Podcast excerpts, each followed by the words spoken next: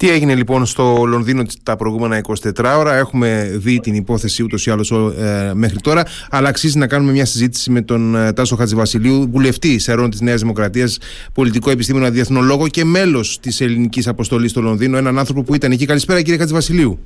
Καλησπέρα σας από την Αθήνα πλέον. ναι, επιστρέψατε. Ε, κύριε Κατσιβασιλείου, εντάξει, προφανώς έχουμε όλοι μας ε, παρακολουθήσει όσο μας είναι δυνατόν από εδώ ε, την εξέλιξη αυτής της υπόθεσης, αλλά εν τέλει ήθελα τώρα που έχετε επιστρέψει κι εσείς και ε, ε, φαντάζομαι ότι τακτοποιείτε κάπως τις σκέψεις σας από όσα έγιναν τις προηγούμενες μέρες, βγάλατε άκρη εσείς ως ένας άνθρωπος που ήταν εκεί και, και άκουσε όλες τις συζητήσεις που έγιναν, εν πάση περιπτώσει, βγάλατε άκρη, έχετε συμπεράνει τι ήταν αυτό τελικά που ε, προκάλεσε αυτή την αντίδραση, την αστάθμητη από τη μεριά του Βρετανού Πρωθυπουργού; Πρώτα απ' όλα πρόκειται για ένα διπλωματικό φάουλ άνευ προηγουμένου, το οποίο ήρθε και αδικαιολόγητα αλλά και αψυχολόγητα. Ναι, δεν, δεν υπάρχει κάτι αντίστοιχο στο παρελθόν, κάποια προηγούμενη νομίζω. Πράγματι, αναζητήσαμε, αναζητήσαμε κάποια παρόμοια έτσι κατάσταση, δεν την βρήκαμε στην πρόσφατη, στην σύγχρονη ιστορία.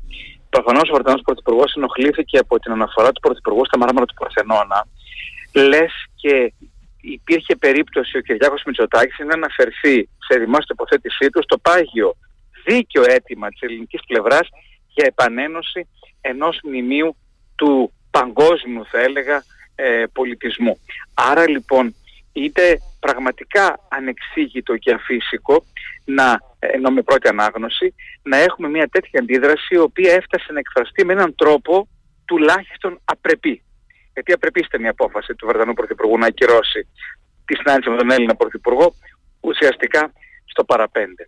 Τώρα, ο λόγος που το κάνει προφανώς είναι η δημοσκοπική πίεση που αποδέχεται από το εργατικό κόμμα, το οποίο φαίνεται η σημερινή αντιπολίτευση δηλαδή να περνάει την κυβέρνηση πάνω από 20 μονάδες σε κάθε δημοσκόπηση της βρετανικής κοινής γνώμης.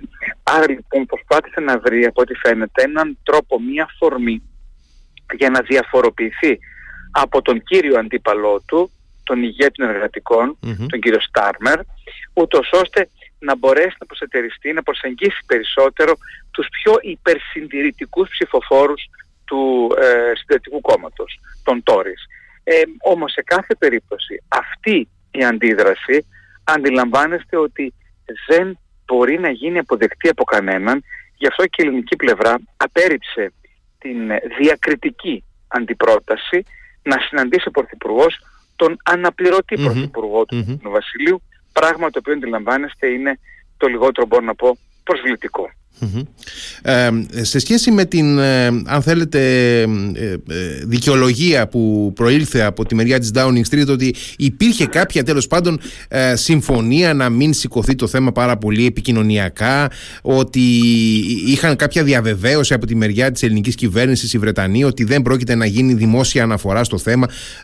βέβαια, η, το Μέγαρο Μαξίμου έχει διαψεύσει κάτι τέτοιο και η αλήθεια είναι ότι μάλλον θα ήταν και περίεργο θα είναι ξεκάθαρος. Δεν υπήρχε καμία προσυνεννόηση ότι δεν θα ετίθετο το θέμα των γλυπτών στη συνάντηση με τον κύριο Σούνακ.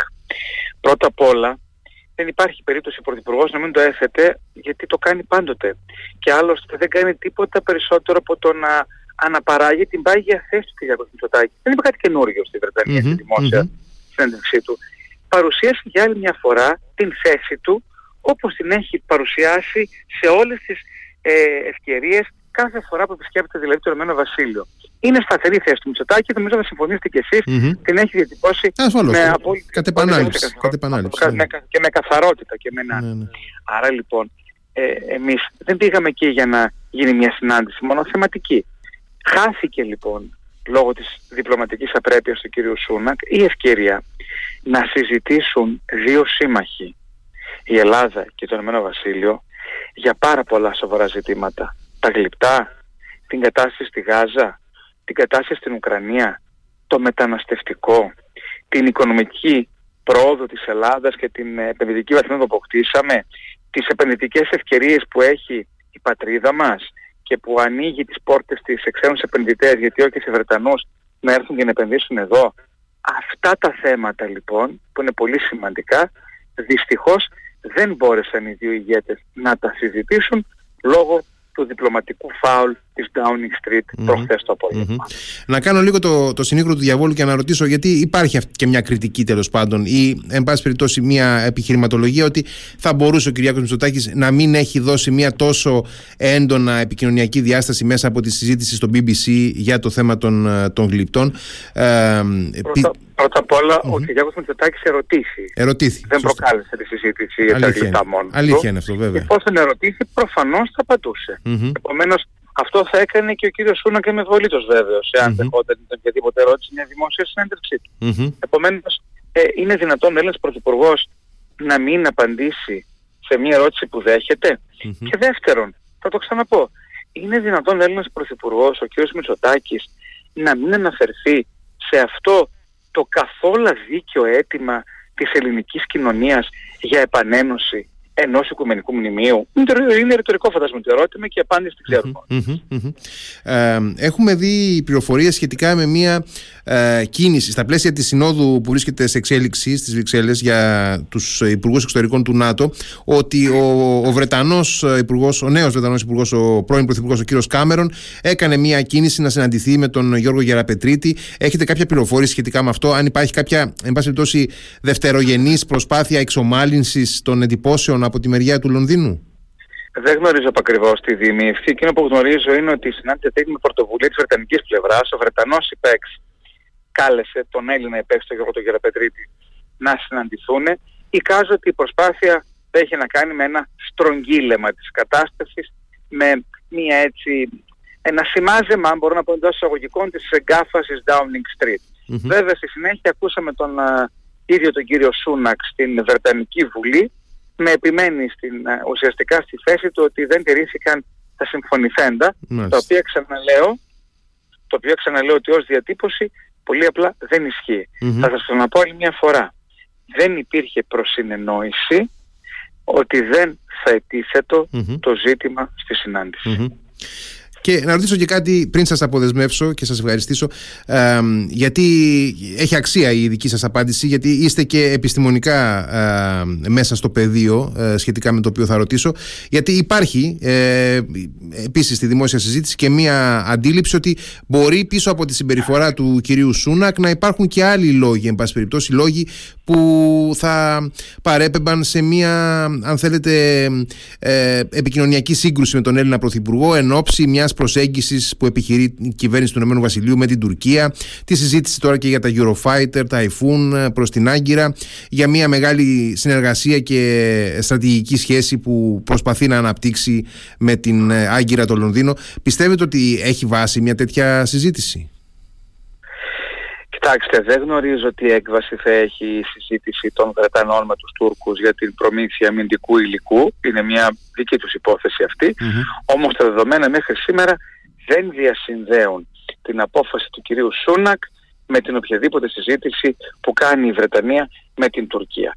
Για το αν η Τουρκία τώρα, ε, ενώ τα μέσα ενημέρωση γειτονική χώρα, πανηγυρίζουν και μιλούν για ε, μία έτσι προσβλητική συμπεριφορά απέναντι σε έναν πρωθυπουργό η οποία σχετίζεται και με την ε, προσέγγιση Βρετανίας και Τουρκίας είναι μία υπόθεση η οποία σίγουρα έχει επικοινωνιακό έτσι, χαρακτήρα και νομίζω ότι καταλαβαίνουμε όλοι τι συμφέροντα και σκοπιμότητες εξυπηρετεί. Εκείνο που έχει σημασία είναι ότι οι ελληνοβρετανικές σχέσεις κινούνται πέρα και πάνω από προσωπα Είναι σχέσεις πολύ ε, έτσι, ε, βαθιά ε, οικοδομημένες στα θεμέλια των κοινών δημοκρατικών αξιών που μοιράζονται οι Έλληνες και οι Βρετανοί πολίτες. Είναι σχέσεις στέρες, ανθεκτικές. Στον χρόνο, μην ξεχνάτε, πολεμήσαμε με τους Βρετανούς μαζί, mm-hmm. πλάι ο ένας τον άλλο. Παραπάνω από μια φορές. Ακριβώς. Και οι, μας συνδέουν στενοί δεσμοί, φιλικοί, Ακόμα σκεφτείτε και στα νέα παιδιά, πόσα νέα Ελληνόπουλα σπουδάζουν στη Μεγάλη Βρετανία, έχουν σπουδάσει. Άρα λοιπόν είμαστε δύο χώρες σε μια συνεχή μεταξύ μας κίνηση. Εγώ λοιπόν εύχομαι και ελπίζω αυτό το διπλωματικό φάουλ να μην εξελιχθεί σε ελληνοβρετανική κρίση. Σε ό,τι αφορά την ελληνική πλευρά, το επεισόδιο αυτό είναι λήξαν. Έγινε, είναι αρνητικό επεισόδιο, καταγράφεται στα αρνητικά και προχωρούμε παραπέρα. Με τη Βρετανία έχουμε να συζητήσουμε πάρα πολλές κοινές προκλήσεις και να αναζητήσουμε σε αυτές τις προκλήσεις κοινές λύσεις. Πιστεύω ότι στο τέλος οι Βρετανοί θα επιδείξουν την αναγκαία ψυχραιμία για να μπορέσουμε να κλείσουμε αυτήν την κακή στην ε, ιστορία των σχέσεών μας. Και υποθέτω ότι ε, θα, από ελληνικής πλευράς θα καταβληθεί και η προσπάθεια να διατηρηθεί το ίδιο πλαίσιο συνεργασίας ή συζήτησης, εν πάση περιπτώσει, με το Βρετανικό Μουσείο, που έχει μια θετική εξέλιξη γενικώς. Το Βρετανικό Μουσείο καταρχάς ανακοίνωσε ότι συνεχίζεται η κουβέντα με την ελληνική πλευρά.